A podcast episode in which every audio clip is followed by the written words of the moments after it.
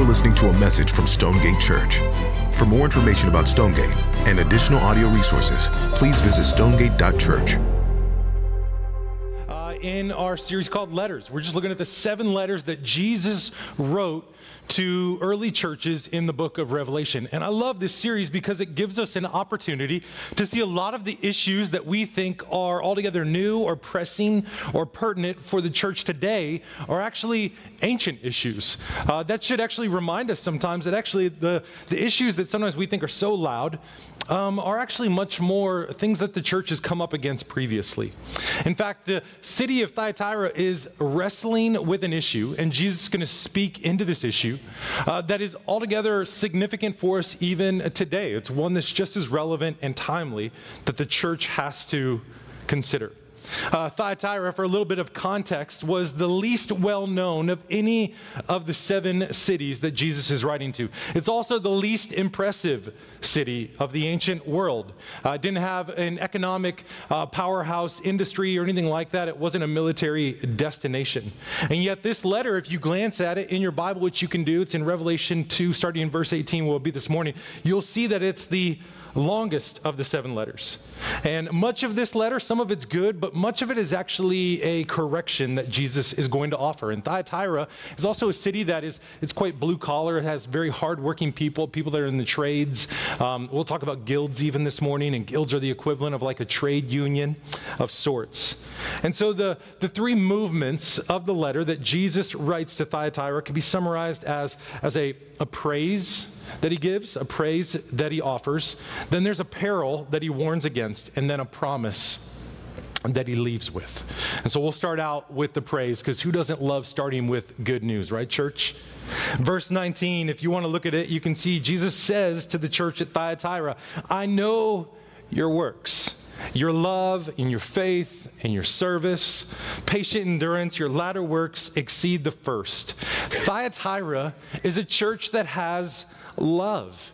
In fact, in one sense, they're moving from strength to strength. Jesus is saying, actually, the works you did at first, you're now even doing better works than those. You're, you're exceeding in your good deeds and your good works. And it's even a, a, little bit of a contrast between Ephesus, where Ephesus had works, but they did not have love. Thyatira has both. They have works and love. This is a, a vibrant church. This is a church that you might imagine it's a tight knit bunch. They love, they serve, and they endure. Now, I'm speculating just a little bit, but I imagine it's the sort of church that if you walked in, you would feel like you immediately belonged. Maybe someone would say, Great to meet you. Are you visiting? Can we help you get connected?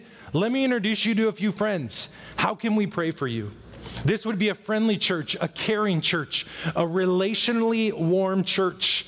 And probably their service extended into the community. They were doing good deeds in the name of Jesus into their community. This was a church full of love. So that's the good part. But Jesus moves quickly to the bad part. And he moves us into the problem. See, the bad part was that their love seems to have been undiscerning and blindly affirming. Look at verse 20 with me. Here's the, the big problem in Thyatira. And we'll just look at the first part of the verse. He says, But this I have against you, that you tolerate. That you tolerate. So it's a, it's a weird thing, isn't it? It's like uh, we, we would want to be tolerant people, right? And we also live in a culture where this is still a, a big buzzword. I think for a lot of us that are Jesus followers, the last thing we want to be accused of is being intolerant, that we're not tolerating other people. And sometimes that can be an accusation that's levied against the church. Uh, and, and, let me just give you a little bit of a category for, for Christian tolerance as we talk about that for a second. I think for Christians, we, we do need to have a, a good grid, so to speak, of what tolerance should look like. Because we can all affirm, every one of us in the room, that we embrace and support legal tolerance. That we can say yes and amen. It's a good thing that there's freedom of speech and freedom of worship. That we wouldn't want to pass a law and compel people to be Christians. In fact, when the church has done that historically, that's when the church has been at its worst. And it's also just strange, right? You can't pass a law that says you must love Jesus. It's like that's that's not how it works. And so we're all for legal tolerance. It's great that we get to live in a free society. And then we, we, we, can have, we can affirm social tolerance. That as you and I go about our lives in our workplaces, in our communities, in our neighborhoods, we're going to come up against a diverse world, a diverse number of worldviews. People that believe different than us, maybe folks that are, are Muslim, folks that are, are Buddhist, folks that are atheists, folks that are just agnostic, have different worldviews than we do. And that's okay for us to love them and befriend them and show kindness to them. In fact, what a great gift it is that the Lord reminds us that we should show cur- um, kindness and compassion to those that are far from God as we seek to share the gospel with them. We can show even theological tolerance. In the bookends of orthodoxy, there is all sorts of space where we don't need to necessarily condemn or divide uh, in a mean spirited way with believers who see secondary issues different than us. Are you Arminian? Are you Calvinistic? Are you, are you, are you Baptist? Are you Methodist? Do you speak in tongues? Do you not speak in tongues? What's your view on on uh, the, the gifts of prophecy. I mean, all these, what's your view on the end times? Like, there are all these secondary issues that we can show tolerance on. Um, and that's okay. So it's kind of like a, a thing too. It's okay to like have different churches that have different distinctives, but we don't need to be intolerant of churches that have different distinctives of us. Think of those as state borders. Inside of America, there are all sorts of states and there's borders, but we're free to cross over those borders and appreciate the differences. Even when, you know, you go into Oklahoma. I know it's quite different, but you know, they, you can go over there. There's a state border. We still like them. We're not going to be intolerant toward them. Um, but you have on the other side, think about this there is a national border. And a national border is like, should we tolerate heresy? What if someone preaches a different Jesus? There's a Mormon Jesus, that's not the real Jesus. There's a Muslim Jesus, that's not the real Jesus. There's a, uh, a Jesus seminar Jesus, scholars who think that they're able to understand Jesus better than Jesus in his own words, and that is not the real Jesus. Or those that tell you there are multiple ways to God, or God is whoever you want him to be, or God is whatever you think he's like. We don't tolerate that. that that's heretical, and it leads to danger, as we'll talk about in a moment. And also, we don't tolerate immorality. This is also a, a warning that we'll see in our passage today. And this is mainly for those in the church. If you're not a Christian, this doesn't necessarily apply to you, but Jesus is going to speak in our passage today. For those of you who would call yourself a Christian, he's saying your life should actually match what you profess. If what you proclaim and what you profess is not what you practice, it's repulsive to the world around you. And immorality is just this hypocritical statement that you and I are saying we don't really practice what we profess. In fact, I would argue if you really want to push someone away from Jesus in the church, the best way you could do that is to just be a raging hypocrite. Um, in fact, parents, one of the, the best things you could do if your goal was to push your kids right on out of the church is to not practice anything that we preach here at Stonegate and to make everything more important in your life and every activity more important in your life than Jesus. And here's the, a side note while we're talking about it tolerance is such a low bar, isn't it? If you think about it, I, I, think the gospel actually demands of those of us who are followers of Jesus something so much more significant than, uh, significant than just to tolerate people. I don't, I don't think the, the, the call of Christianity is to just tolerate people. Rather, the call of Christianity is that you would lay down your life for others that you would show grace. Grace is actually costly. You know what it takes to forgive? It means sometimes that you're going to have to uh, absorb a sin, you're going to have to absorb a wrong. You're going to have to absorb someone hurting you, and you're still going to offer forgiveness. Actually, Jesus says for us to pray for our enemies, to bless those who persecute us. Tolerance is actually such a low bar. And we also understand that what it means as Christians is we can't give unconditional affirmation to all behaviors. If that's what tolerance means, then we as Christians have to reject that. See, Jesus does not applaud the church of Thyatira for being completely open minded. Tolerance can go so far that it becomes unfaithfulness. And often, church, this is one of the temptations or struggles that you and I might feel, where we appropriate the cultural misunderstanding that love equals unconditional affirmation. Love doesn't equal unconditional affirmation. And you and I know that to be true. You know, if you are a parent, you've had this experience many times. I mean, if your kid comes to you and says, Hey, mom and dad, I'm going to go play out on 287, you're going to go like, Well, you know, just be free. I don't want to impose upon you. I just want to tolerate that, that, that belief. Or, hey, mommy and daddy, I'm about to take a bath. Okay, with a toaster. You're not tolerating that behavior. You're going to rebuke, you're going to be very intolerant of that behavior. And also, the, the, the cultural mores, what our culture tolerates, is constantly shifting. And sometimes that is a really good thing, and sometimes that's something that Christians can't affirm along the way. You know, by God's grace, in the main, America is less tolerant of racism than we were 60 years ago. And that's a good thing. But there are also now certain ideologies and beliefs about sex and gender that we can't agree with, that we can't fully affirm. And this is hard. This takes wisdom. This is difficult, especially for a lot of us where we feel like that pressure as we're living in an increasingly intolerant culture. But here's what I'd say to you the world around us, too, the culture around us is also quite intolerant. In fact, uh, if, if you want to see incredible intolerance and hostility, let me introduce you to something called Twitter. it's filled with intolerance. Or if you want to see something that feels like icy judgment, where every wrong you've ever committed is held against you and held up constantly to your face, a level of judgment that even the Pharisees would blush at, look no further than social media and the digital world, where all your mistakes remain forever. So, this is a difficult issue for us to navigate. And this is an issue that Thyatira was trying to figure out along the way. See, tolerance overplayed leads to absolute affirmation. And as we want to be Christians who are faithful to what God says, we can't affirm everything. I would just say this the warm heartedness in Thyatira often overtook their clear mindedness. And that can be a tension for a lot of us. Sometimes, in the name of compassion, we can be uh, people that affirm things that God would not affirm. And so, this is Jesus speaking to the church at Thyatira. He says, This I have against you. You're overly tolerate. You tolerate things that I do not tolerate. And, Christians, if we're submitted to Jesus, if we're surrendered to Jesus, if we're going to follow Jesus, we have to not tolerate what he does not tolerate. So let's look at verse 20. This is the specific sin that he's going to rebuke. He says to them that you tolerated Jezebel. You tolerated Jezebel. Well, undoubtedly, this wasn't this woman's real name. She was some kind of false prophetess, though. Um, she was likely leading them. She had some type of informal or maybe formal role, but she was holding sway and influence among many people in the church. And she was deceptively leading them into two things that God does not tolerate one was adultery, and another was idolatry. And Jesus says those are things that we should not tolerate.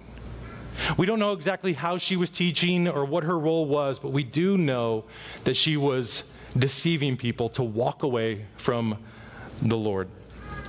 In fact, uh, her name likely wasn't Jezebel. This is Jesus referencing a woman from 1st and 2nd Kings. And if you want to read that story later on, it's an incredible story you should, should read. But Jesus is, is wanting to reference and remind people of, of, of Jezebel from 1st and 2nd Kings. And if you don't remember who that was, Jezebel was a Baal worshiper. She worshiped a false god. And then she married King Ahab, who was the king and ruler of Israel. And her sole goal was to slowly lead away the people of Israel from trusting trusting Yahweh.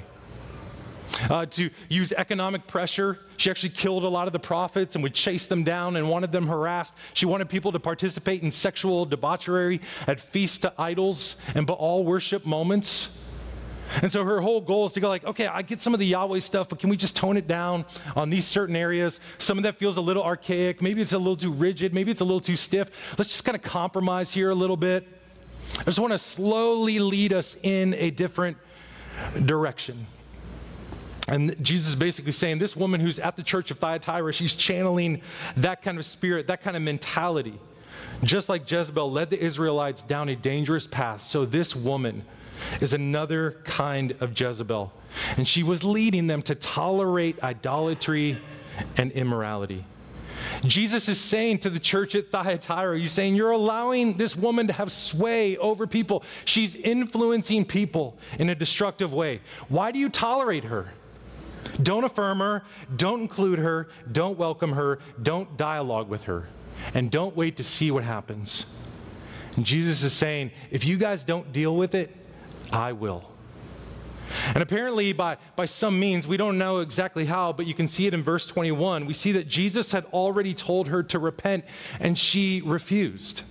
And then in verse 22, he says this Jesus goes and says, I'm going to throw you on a sick bed, and she and her followers will suffer, and I will throw them into a great tribulation unless they repent.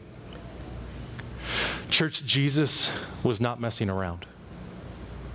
He takes sin seriously, he was taking her sin seriously. In fact, he was taking her sin so seriously, he said the consequence of it and what he was prepared to do next was to strike her children dead. That means her followers, those that were following her into sexual immorality and false teaching. Let's pause here for a second. Do you have a category for this kind of Jesus? Do you have a category for this kind of Jesus? A kind of Jesus that takes sin very seriously, a kind of Jesus that is holy and righteous, a kind of Jesus that judges accordingly. See, friends, absolutely, it is completely true that the gospel is free to all. It's an invitation. Jesus does say, Come to me, all you who are weary and heavy laden, and I will give you rest. That is absolutely true, and we affirm that and say, Amen. But entrance into the kingdom of God, entrance into eternal life, is marked by repentance. It's exactly what Jesus offered to Jezebel and she said no to. It's exactly what Jesus is offering to Jezebel's followers. Is an act of repentance. Will you turn from your idol worship and from your sexual immorality? That's what Jesus is holding out to most of the churches in the book of Revelation a call back to repentance. And friends, might I suggest that that's what's missing from some churches in our culture. And churches can slowly move away from a gospel that preaches repentance in the name of being open and affirming. And you end up affirming things when really you should be making a call toward repentance. And here's the thing about repentance repentance is, is not necessarily, and I think there's sometimes a cultural misunderstanding, that it's all punitive, that God just wants to punish you and I, that, that repentance comes with 40 lashings and a furrowed brow, and God puts you in timeout and He takes away some of the good things in your life. Friends, that's not what repentance is. What Jesus is offering to the church of Thyatira, to those who are following into false teaching, what Jesus is offering you and me today in a gospel proclamation of repentance is that is where we drink most deeply of God's grace. That if you want to experience God's grace, if you need God's grace, if you walked into this room this morning and you actually feel needy, you feel broken, you feel tired, you feel like you don't have enough to get through the next week, maybe you finally have come to the end of your rope. And that's where Jesus is saying, I'm, I'm offering you repentance. I'm offering you to drink deeply of my grace. But make no mistake, if you are going to faithfully read the New Testament, you're going to come across that when John preached the gospel, when Paul preached the gospel, when Jesus preached the gospel, there was a call toward repentance. Because repentance is also us making allegiance that we're not living anymore for our kingdom, but we're living for his kingdom. It's us surrendering into submission that we'll follow Jesus wherever he would ask us to go. Friends, every single one of us will have a relationship with Jesus in the end. The only question is will it be a relationship of ruination or restoration? And that's the call. And why is that? Because Jesus is Lord. Jesus is Lord. And friends, if we are actually going to enjoy Jesus as we talk about around here at Stonegate, we have to be able to see the full Jesus. That's why I asked you do you have a category for this Jesus? Uh, this, is, this is the doctrine, it's called Christology. That's a fun theological word, right? I just want you to feel like you get your money's worth this morning. So that's, it's called the doctrine of Christology, that you see Jesus in his totality that you see Jesus in his fullness.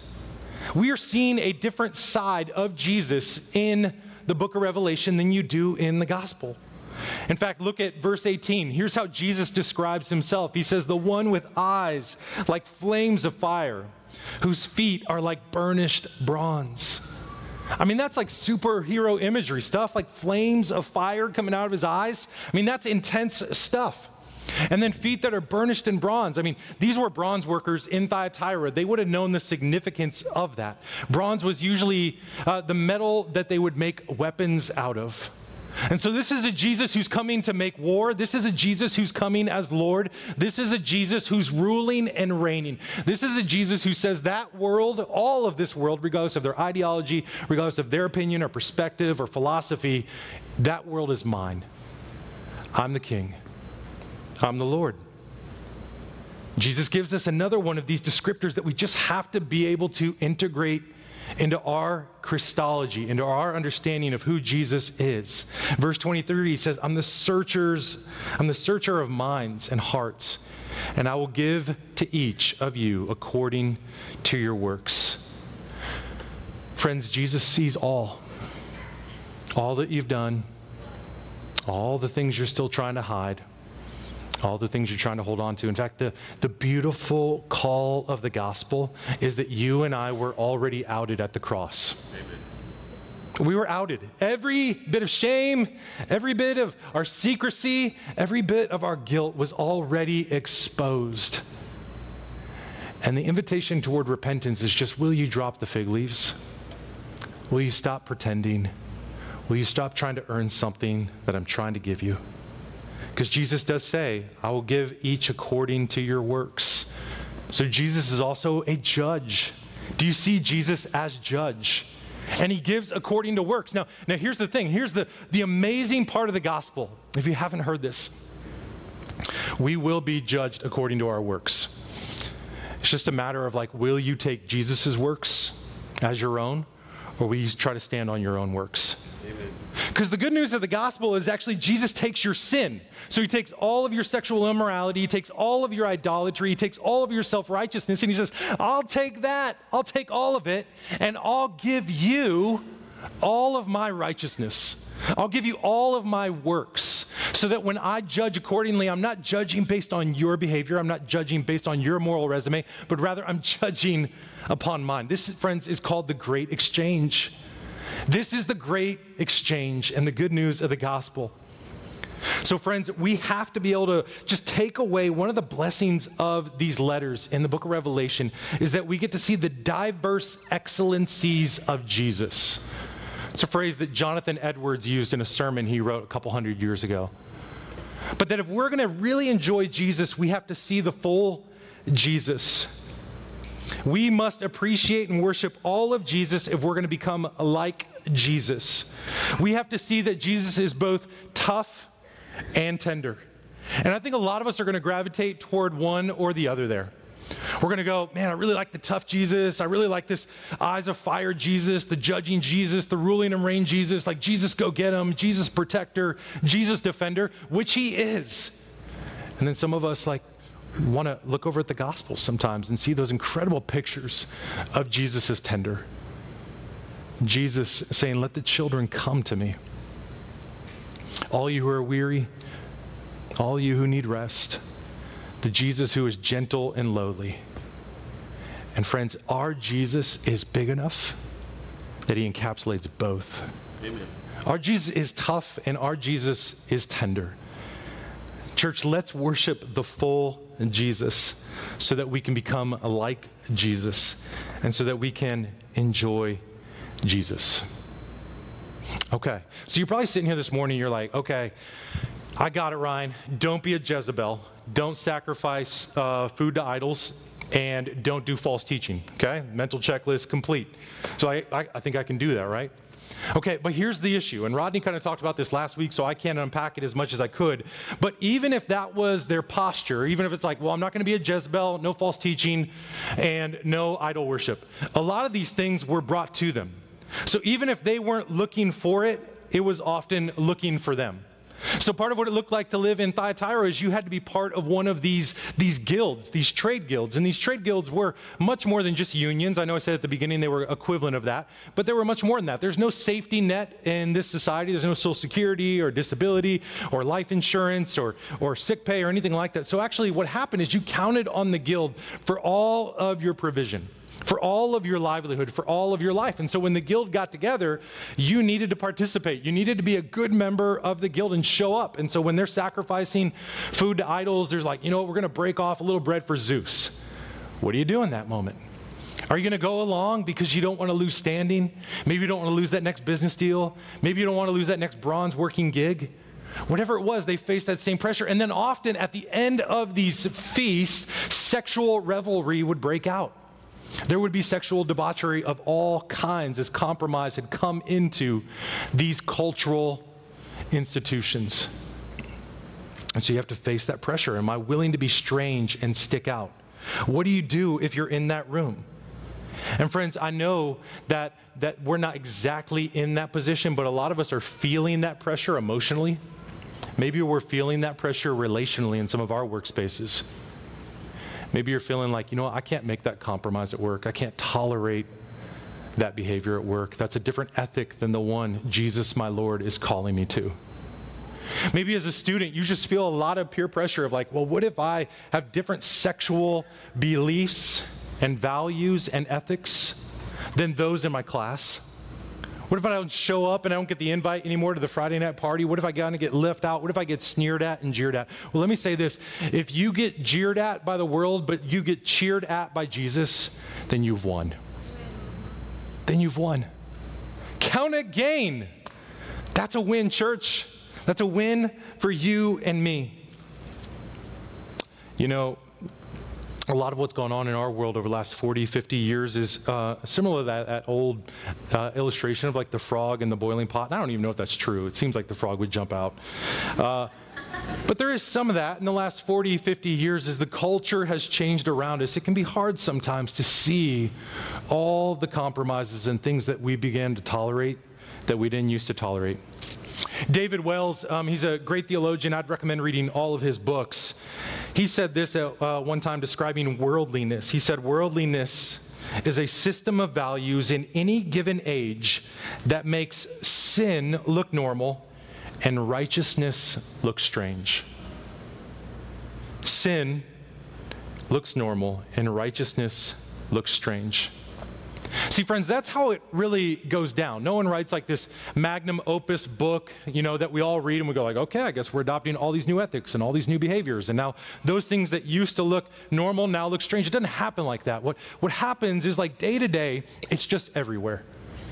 You're just getting exposed to a different set of values, a different set of beliefs, and over time you feel like this low grade pressure to conform and adopt and accept and affirm things that are not what Jesus would have.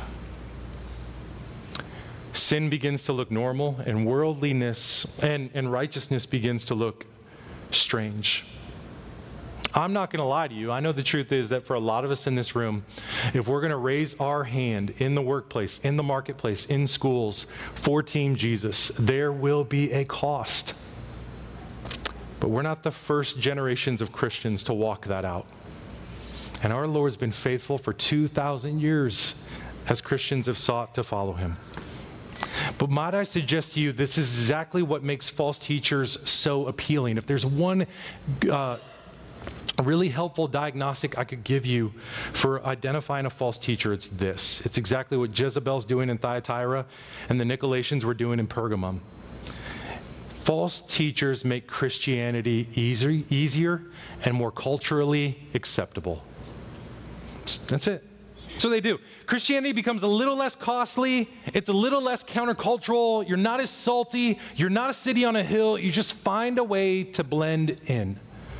So here's the invitation. The invitation is like, you know what, if we'll just, you guys can keep a lot of the Jesus stuff, you can do all the, the Sunday morning stuff, but just make these other compromises, tolerate these other things along the way. Jesus won't have any of that, church. And he was willing to rebuke in very explicit terms Thyatira, and he will us at Stonegate too, if we tolerate what he does not tolerate. See, this sin of Jezebel was a serious sin. It was also an entrenched sin. If you look down too, Jesus actually gives it a label, what he calls her false teaching. He says, The people have been told to embrace the so called deep things of Satan. Now, that's an interesting phrase, isn't it?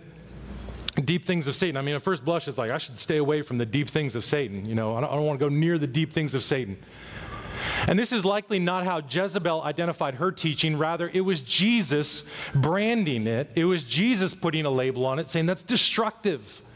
That even if that's what Jezebel believes or thinks about her teaching and the way she's influencing, I'm telling you all, it's demonic, it's evil, it's wrong. Now, as best we can likely uh, understand what's going on, here's the, the, the, the teaching that Jezebel is putting forward some sort of false teaching that devalues the material world, some sort of, of gnosis, which is the Greek word for knowledge. This Jezebel was saying something like the, the physical world doesn't really matter, it's the spiritual realm that counts. So if you know the secret, if your mind can be set free and you're really enlightened to know the secret things, then you can go ahead and participate in idol feasts. You can do what you want sexually because you know your mind has been set free. That the physical world is a little bit more of, of a temporary thing and a dirty thing, and it'll soon pass away and perish. And this physical world's an illusion and it's dirty and it's transitory. So don't worry so much what you do with your physical body. You can eat what you want, you can go through physical acts of worship to anyone you want, you can sleep with whoever you want to sleep with. It's not a big deal. But, friends, I'll just say this if you think particularly about sexual immorality and sexual sin, it's always a big deal to Jesus. There are a number of vice lists throughout the New Testament, and sexual immorality always makes that list. And sometimes it can be interesting for us as a culture. We're just like, man, sometimes when I read those parts of the Bible, it just feels like Jesus is being prudish or antiquated or a bit of a killjoy. What I'd say to you is that Jesus knows us. He knows what helps humans thrive and flourish better than we do because He made us, He designed us. And our culture's already in the midst of a 60 year experiment now that we've just called the sexual revolution. And the sexual revolution is just this idea that casual and transactional sex and all expressions of sex, you will find freedom. The results, though, are that many of us instead have found shame and burden and regret and pain, addiction and enslavement. So rather than freedom, we actually found bondage. Rather than intimacy, we actually found isolation. Rather than freedom, we found shame.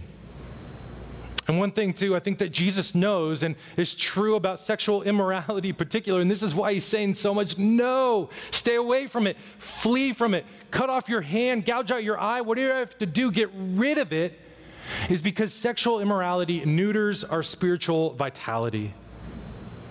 It also turns what's most precious and sacred into a commodity.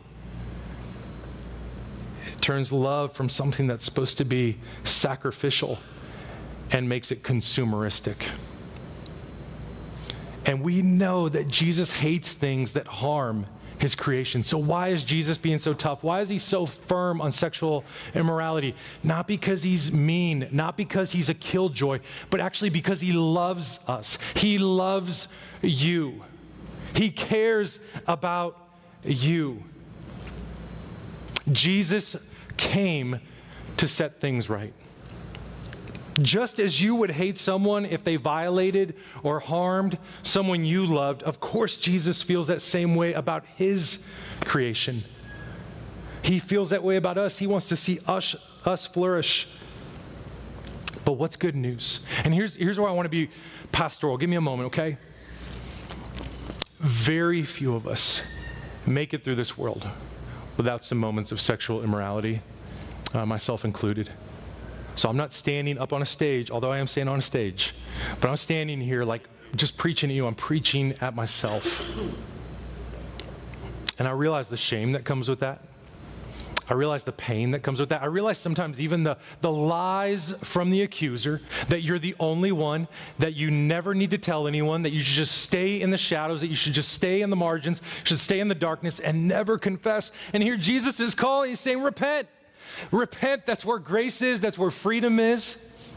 And I want you to repent because here's why, church. Jesus has already paid for the stain of your shame. So even if you come clean, the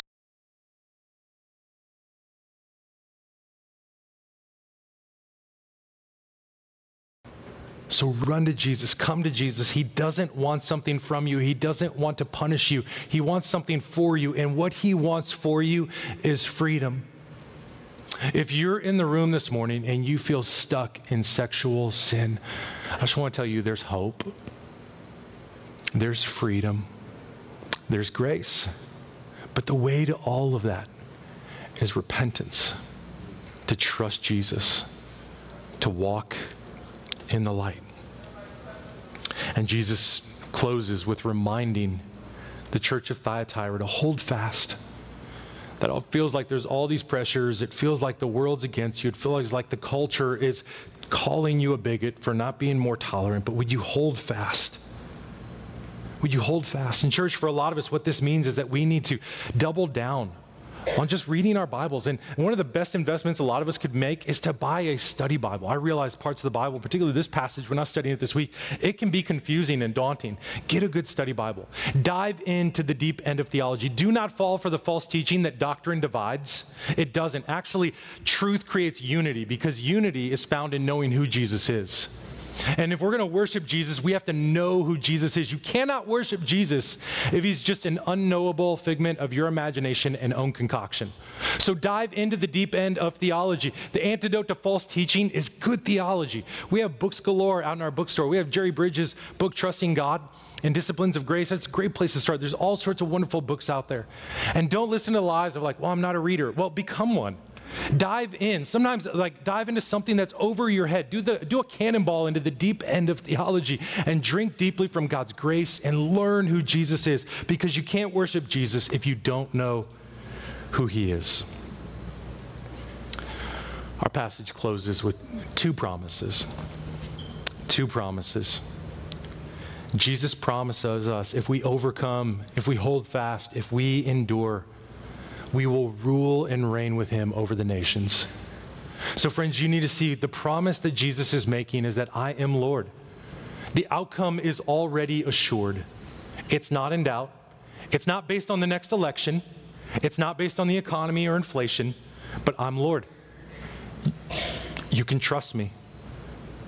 And if you do, if you endure, if you overcome to the end, you will rule and reign with me. And then he uses this phrase, you will receive the morning star.